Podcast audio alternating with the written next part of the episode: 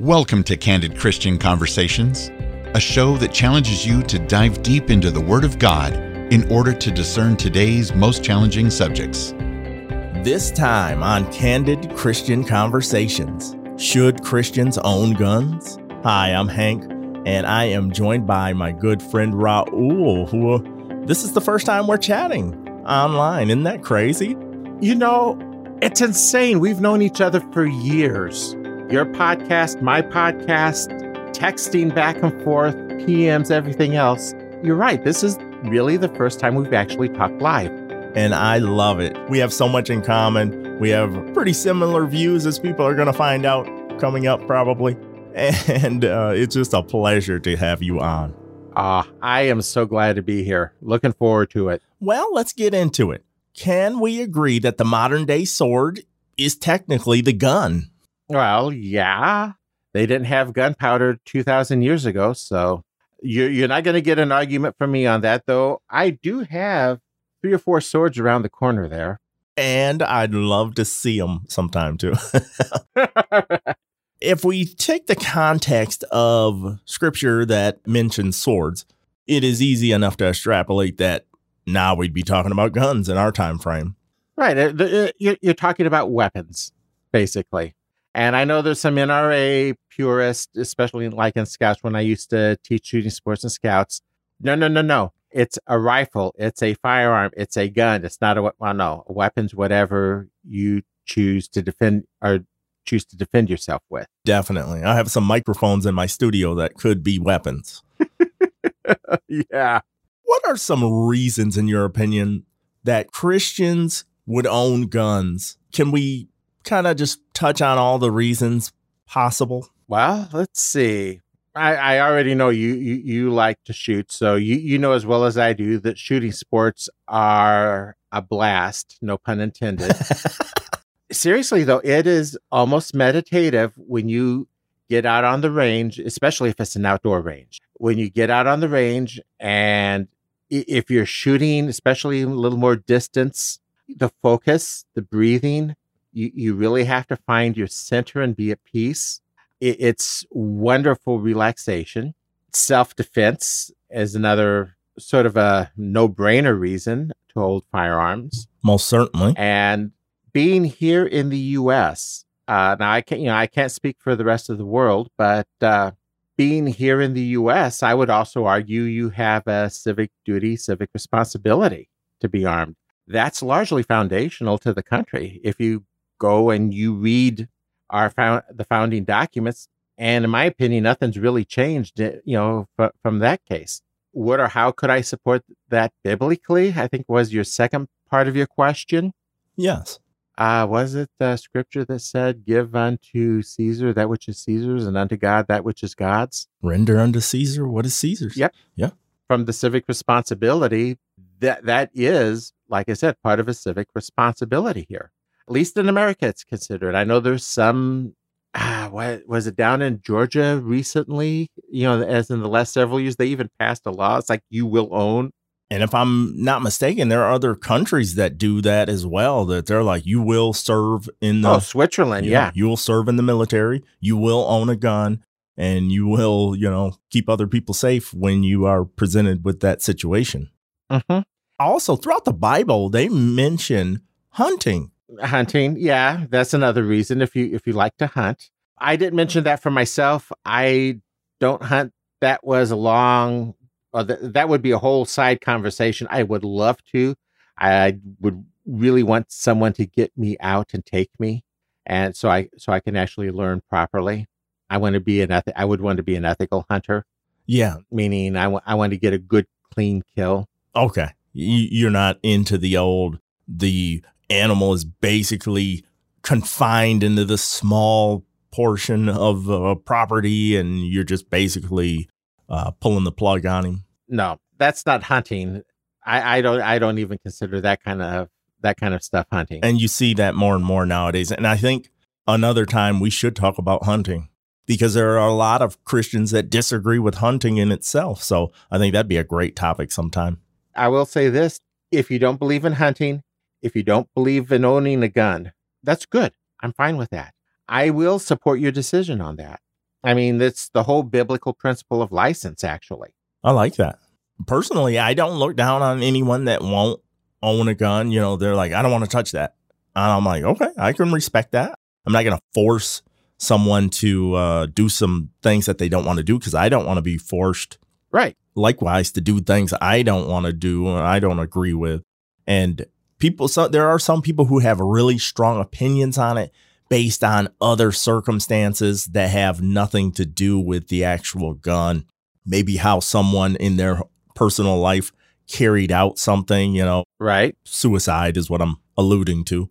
And you know, there's just certain people that are just like, get that away from me. But it could be any weapon, as we stated. You know, and, and that same principle applies. Yeah, that's not the, that's not just guns either. There are people who will or won't eat meat. Yes. For whatever reason. There are people who will or won't drink alcohol. Yes. For particular reasons. There are ladies who will or won't wear slacks or trousers, or th- there, there's some that, you know, I, I've got a lot of hair on my face. There are some denominations that think you should be clean shaven. I'm going to disagree with them, but I'm going to respect their belief.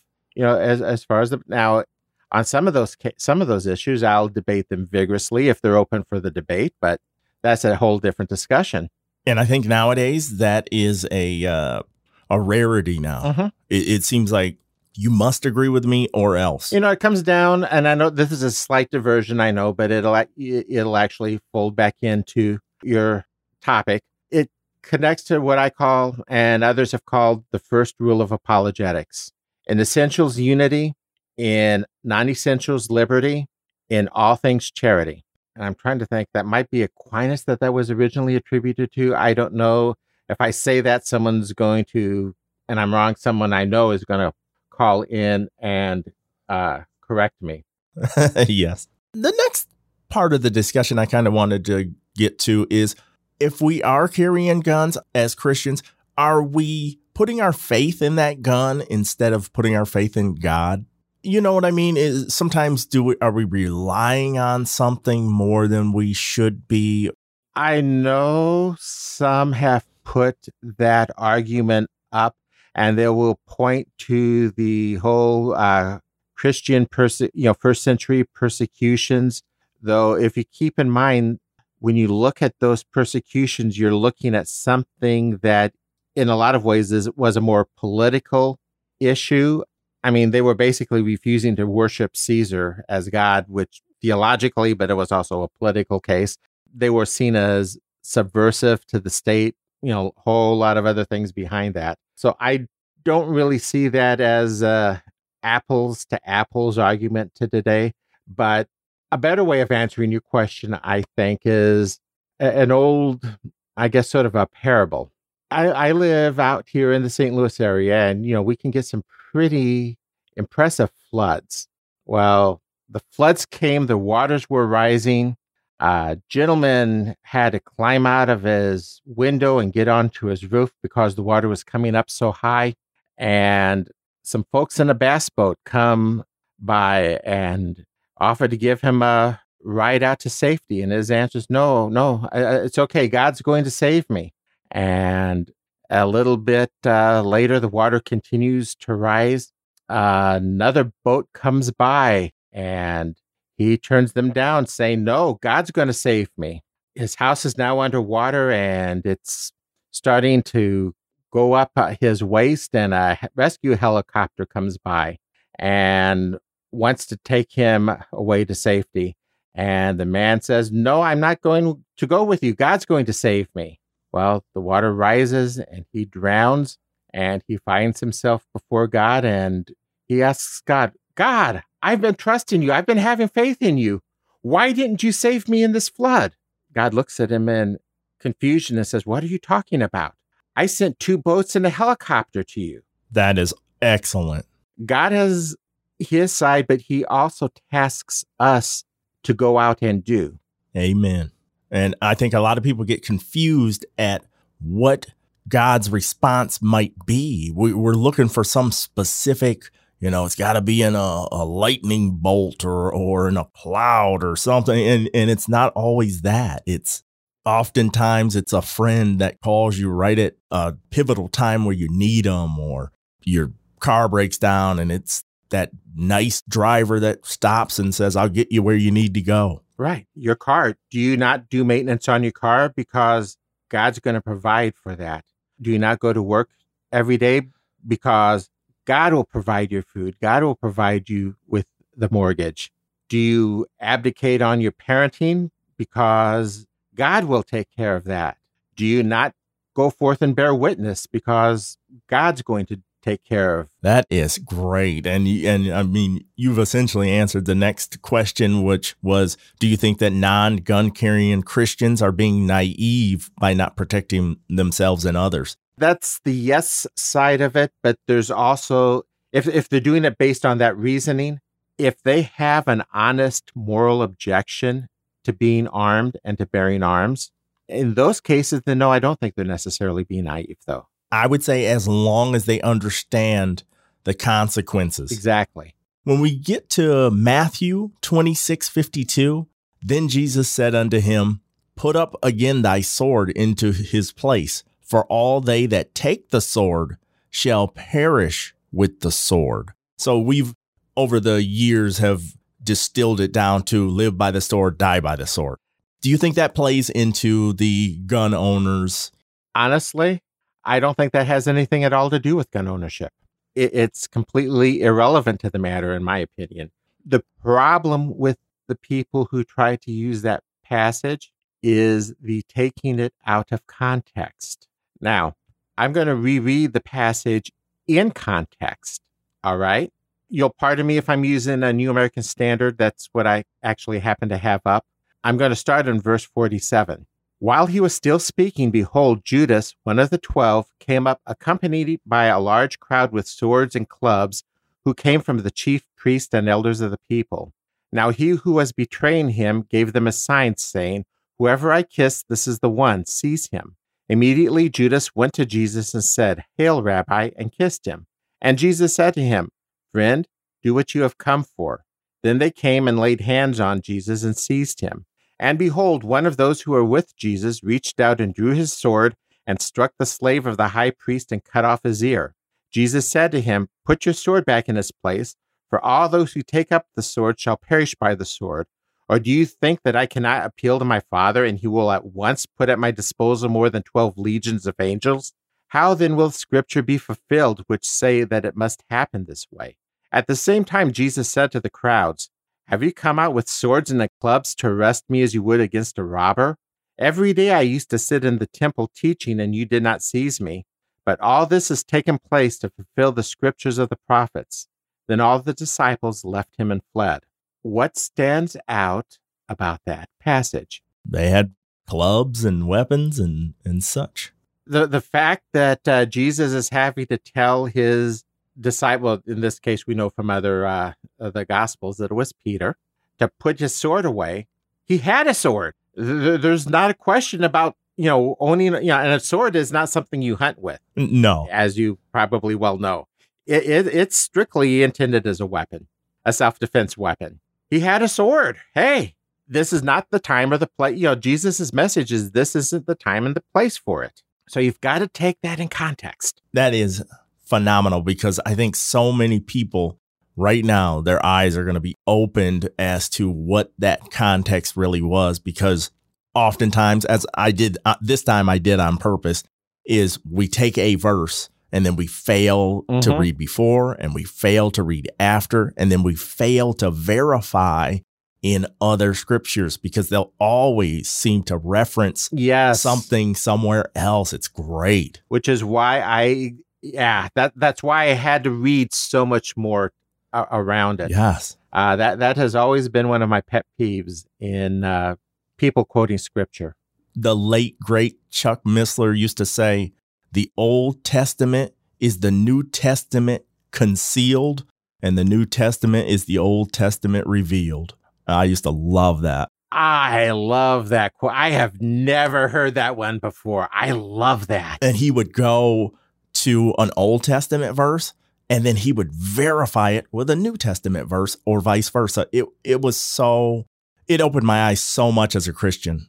And you know, just in that line uh, on our topic itself, you know, as far as gun ownership and self defense, the, the whole matter, the New Testament is pretty much silent about it, right? Right. So in that in the in the context of what of that quote you just gave, when you look at the Old Testament, there is absolutely a context of self defense. When you read through the Pentateuch, when you read through the law, and I'm not just talking about the Ten Commandments, but the rest of the law that puts the context around it. I mean, actual murder, you know, obviously it had a death penalty, but then there was there was the law for accidental Yes. and an accidental death, and then there was law for you know defending yourself, killing in self defense.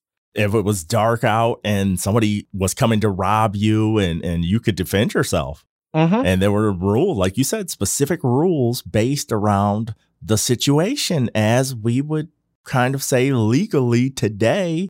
You'd have manslaughter, you know, you'd have premeditated murder, you'd have all these different ways to try to figure out what was the intent behind the action. Mm-hmm. And you know, oh gosh, this goes straight back to what you're talking about, taking things in full context again too. There are people who love to pull out the Ten Commandments and they misquote the meaning or intent of "Thou shalt not kill." Yes, uh, that's the sixth commandment is always brought up as a defense as to why you shouldn't be handling guns because thou shalt not kill. Except the correct translation is "Thou shalt not murder." Yes. Oh, I'm so glad to hear another Christian know that. What has happened in translations seems to be that sometimes the translators will take a word and they'll go, "Well, yeah, this is close enough," and uh, and they have just gone in that direction instead of the full breadth of the actual term. What did it really mean? And when I heard that one, I was like, "Oh, that's." You know, not not that I'm going out killing anybody, but I, I was Right. just it was relieving to know like that you could accidentally do something or or defend yourself or or what have you. Do you think as a believer that we're also supernaturally protected? I think spiritually we are. Okay. Physically, yeah, like physically, maybe not. I think we may. I, th- I think at times we may. I think we, at times we may not. Bear in mind, we only have a finite view of reality, of creation, of past, present, and future. God sees a picture that we cannot, and I, in many ways, that we cannot even comprehend. The way I like to put it is, and I've been asked this question before we're immortal until God decides we're not. I like that. Succinct. Well, have you ever heard of an instance of a church asking members to not be gun owners? I know you mentioned that in some, some of your preview questions. I know of churches that have asked you not to carry at church. Okay. I cannot think of a church that actually has ever asked that I know of that has said, no, you can't be a gun owner if you're going to be a member of our congregation. Well, let's go down the other rabbit hole then. Hypothetically, if so, if a church did require that, would you respectfully decline to go to that church? I would not uh, be in fellowship with that church. Okay. And then also, if you are a person that has a concealed carry permit in in whatever your state in America, would you relinquish that right for that one particular location to go to the church? if you think back about all of the things that I've said prior, whether it's the biblical example, whether it's the civic duty, the who I'm rendering what to, if it's the discussion of license and liberty in the biblical sense, no.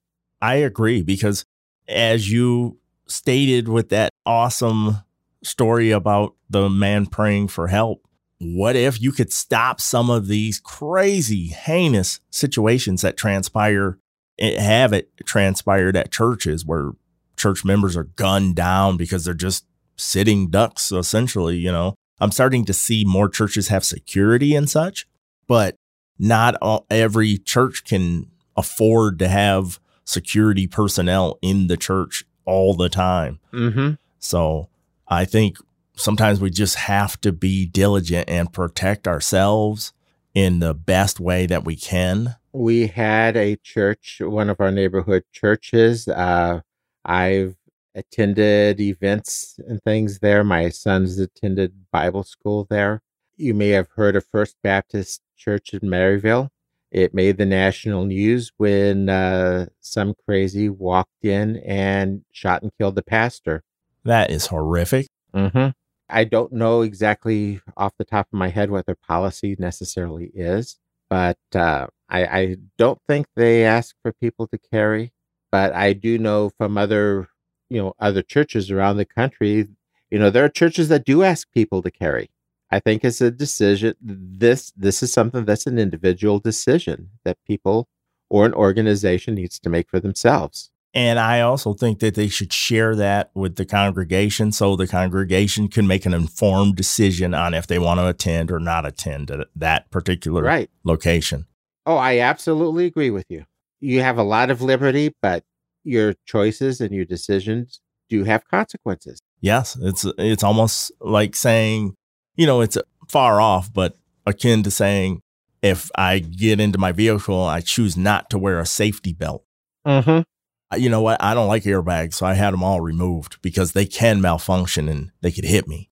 So I'm having them removed. They're not safe. And then, you know, eh, your your decision has consequences, no matter what decision that may be. And bear in mind, you know, those those consequences can be negative if you abuse or if you judge wrong.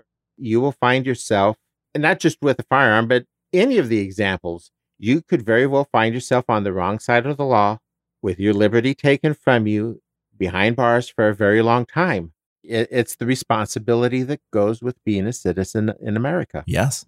To whom much is given, much is asked. Mm-hmm. You know, look at the police situations that are going around around the country. If you have more responsibility, we're holding you to a higher standard. Right. And such. So the same goes for gun ownership. Raul, any final thoughts on this whole topic before we wrap this up? my final thought, and I, I've been woefully neglecting uh, my practicing, but if you do have a firearm, know how to use it, practice. Don't assume it's a magic wand that's going to save you. If you're trying to decide whether or not to own a gun, take a prayerful approach. I love that. I mean, it, it's that simple. Take everything to God in prayer. All right. This is just another one.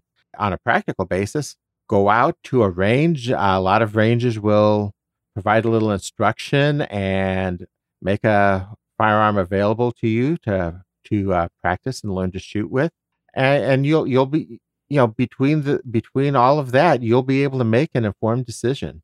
I want to piggyback on what you just said because a lot of people, uh, um, I, I don't want to get too specific, but I've known people who have owned firearms and they keep it locked up in this little safe in this little area. And then they're like, well, only if I need it. Well, the, the problem with that is that there are studies that say we require thousands of hours of practice to become an expert at whatever we're trying to do. Our police officers do not have thousands of hours. Uh, if you know any cops, you know what the officers require to maintain their training the qualification is not that difficult. A lot of them do spend a lot of time on the range, but that's on their own dime. That's horrible. That in itself could be part of our problem in America. Mm-hmm. If you are a gun owner, you got to get acclimated. You should know every aspect of your firearm. You should understand how to do everything that you need to do with it. So, uh, how to clean it safely, how to load it safely, how to unload it safely, how to carry it safely because none of this will do you any good if you're not practicing safe techniques. And you can only do that mm-hmm. by actually getting it out and using it and such. So this has just been an absolutely fascinating conversation, Raul. I I, ah. I love it. I love some of the points you brought up. You know, and it's a great family. You know, e- even outside of the self, it's a great family sport. It is. Actually, my wife is a better shot with a handgun than I am. My sons keep still trying to catch up with me on a rifle. and this is a kid that at uh, at 10 with a 22 would get bored shooting out the bullseye so he start shooting the numbers. Bear in mind he he started learning, you know, he he got his he actually picked his own uh, Nerf gun. He was four years old, I believe, and he he actually based it on what he was able to handle, how how many rounds it held. But hey, that's when I started teaching him gun safety. That's a great idea. Finger off the trigger. Don't point it at anything you're not intending to shoot. Don't have your Nerf gun. You know your Nerf gun's not loaded in unless you're planning. You know Cooper's rules right there. I like it.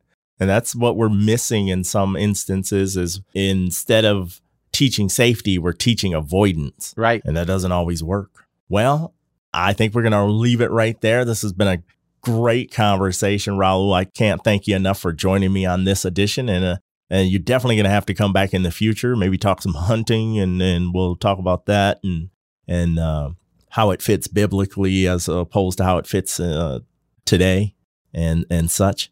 I would love to come back. I had a blast. Great. Where can people find you at if uh, you want to plug your shows? The show that obviously you know me the most from is going to be the Babylon Project podcast. And that is a 25 year tribute to the what I consider still to be the definitive, most perfect science fiction show of all time, Babylon 5 it's a show that really defined a lot of modern television. And I host that show with our common friend, Jim Airwood, and with JP Harvey. You can find us on iTunes. Uh, you can find us on Facebook at the Babylon Project Podcast. But we're easy to find on most of your uh, most of your common uh, venues. Uh, I believe we even you can even find us on uh, YouTube. Our producer I has posted most of our shows there. Terrific. And you can find me on Facebook as well. Uh, I'm there under my own name. Uh, you can also find me at theconservativelefty.com, which is where my more political side discussions are. And you can find me at thechristiangeek.net. Excellent. Which is geekery from a Christian worldview. I love it. All right. That is going to do it for this edition of Candid Christian Conversations. Do you agree with us? Do you disagree with us? Did we miss something? However, I do feel like the most email is going to come in about your comment about Star Trek and sci fi. I do think that'll be the part that sticks in everybody's mind more so than the actual topic. Well, the Christian Geek does have a section on science fiction. I, ha- I have not been keeping it up as much as I've wanted to with work, but. That is great. All right. So until the next time, for Raul, I'm Hank. We're signing off. If you're enjoying this podcast, be sure to subscribe in your app of choice by heading to standfirmmedia.com slash subscribe.